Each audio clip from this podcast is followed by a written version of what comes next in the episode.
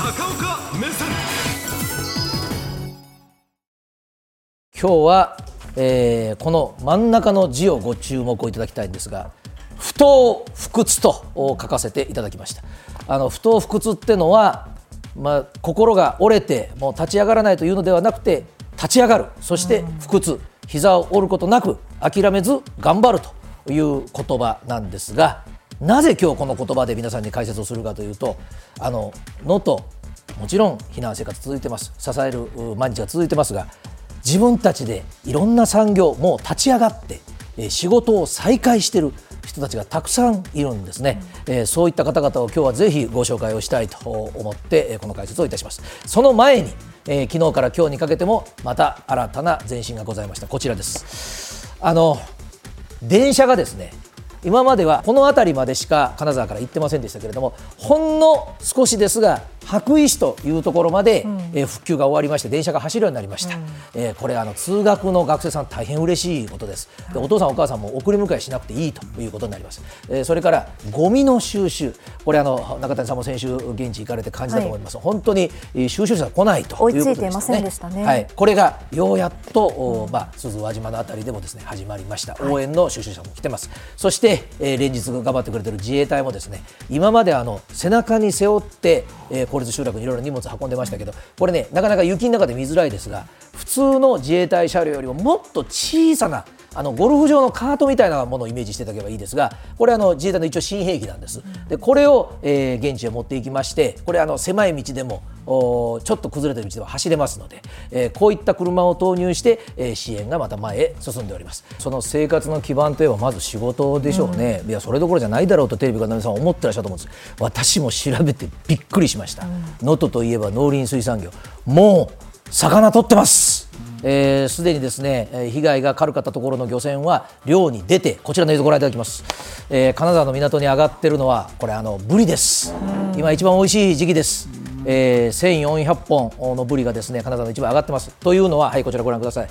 あの全部で2000人の漁師さんが今回被災してます。で、えーちょうど関西の方だと馴染みのあるあの和倉温泉の向かいに能登島っていうのがありますがそこにいらっしゃる10の業者は、まあ、被害が比較的軽かったのでもうとにかく俺たちが漁に出ようということで、えー取られたのがこの新鮮なブリです、えー皆さんの食卓にもおもうすぐ並ぶかもしれません、で、えーこれ北陸というとカニもそうなんですが実はカニはですねちょっと事情がありましてまだ取れませんというのはあの今回の地震で海の底があの高さが上がっちゃったということがありますね。でカニっていうのは海底にへばりついているのであのそこをまああ底引き網で取るわけですからちょっと海底の事情がはっきり、えー漁師さんたちが把握するまではまだあカニはなかなか我々の手元来ませんけどそれでもブリは来てるということをお伝えをしたい、そしてこういった漁師さんたちをですね応援したいという方はですねちょっとあのここ見てください、えーこれあの漁師さんたちの、まあ、よく漁協というような言い方をしますがここはあのお言い方がですね、えー漁業組合連合会ですか？はい、そうです。ですね。義援金を募集はい、こちらで義援金募集してますので、こちらもぜひ、えーお気持ちのある方やっていただければと思います。そして、えーこの漁師さんたちの背中を押したのがですね、イカでつながった絆でございます。えーそれちょっとこちらをご覧いただきましょう。あのイカ釣り船です能登の船ではなくて北海道は函館の船ですで北海道の函館もこれイカの、おまあ、漁業者が多いところなんですがこれね、えーそのイカ釣り船に北海道からの支援物資を満載してきてえーそして石川県で陸揚げしている映像をご覧いただいてます。はい、こちらです。でね、あの能登もおイカ漁盛んです。で、まあ普段はまあ海の上で会ってると言いましょうかね。えー同じ仕事場の人たちの心意気で、えー今回食品1万7000食ブルーシート、カイロ、飲み物、おイカ釣り船が着岸できるということが分かったので、えー漁師さんたちも一緒に乗って、えー持ってきたということが、まあ、背中を押してるわけですさあ不当不屈の2つ目は暮らしの再開って何でしょうかそれはご自分の蓄えご自分が稼いだお金で毎日の買い物ができる。これはもう日常の最たるもんですよ。まあこれも凄まじいです。まずコンビニです。でコンビニはですね、えーちょっとこちらの地図をご覧いただきますとあのこの七尾市から南側は大手のコンビニチェーンがいろいろあります。ほとんどはもう復旧しました、えーまだ2週間ちょっとですがやってるんですよ。ところが問題はここから上の地域はですねあのいろんな企業の吸収合併なんかもありましてファミリーマートさんだけになってるんですね。で、えー、なかなかインフラが復旧してない中、ファミリーマートさんはですね、はい、ここです。えー、奥能登の14店舗に対してですね、え、本部から150人の応援の方が駆けつけてます。で、こうやってお店の中、もうぐちゃぐちゃになりましたけれども、本部からの応援で今一生懸命再開の準備をしてます。もうすぐです。ところが、ご覧の方思うと思いますが、停電してんじゃないんですか？えー、電気停電に関してはファミリーマートさんこうされてます。車のバッテリーつないでます。地域で、うん、まあ、従業員で、えー、住んでらっしゃる方の車のバッテリーを使ってる、うん、で、えー、なんとか停電の地域でも冷蔵庫を使う電気をつけるということで頑張っておられます。ただねまだあのテレビからの皆さんもボランティア、まあ、ちょっとまだ待ってくださいと言われてると思うんですが、うん、あのコンビニの方からの情報です。能登、えー、すごいです。できたらねもうキャッシュレスでお越しになった時はお買い物してくださいと。いうのはやっぱりあの治安が今ってことも言われてます、うん、それから銀行もまだフルに動いてません、うん、そうするとですねお釣りちょうだいって言われても困るんですって、うん、ですからぜひとも皆さん方があの普段お使いのキャッシュレス、えー、なんとか P でも結構ですし交通系カードでもいいんですが、持ってきてください。それからこれあの応援に行かれてる業者の方皆さんおっしゃってましたけどあの袋ください。もうこれもなし、ねえー、できたらあもう袋持参で、えー、来ていただけるとありがたいということであります。でもう一つはですねあのよくドラッグストアっていうのが北陸は大きいのがいっぱいあります。あのここで生鮮食品を買うとかあるいはあここで、えー、あの薬を買うとかいうふうに分けてるんじゃなくて、ここ行けばもう全部ありますと、いうのがですねこれあの北陸の方しかすみません分かりません。うん。青木さんっていうのがあるんです、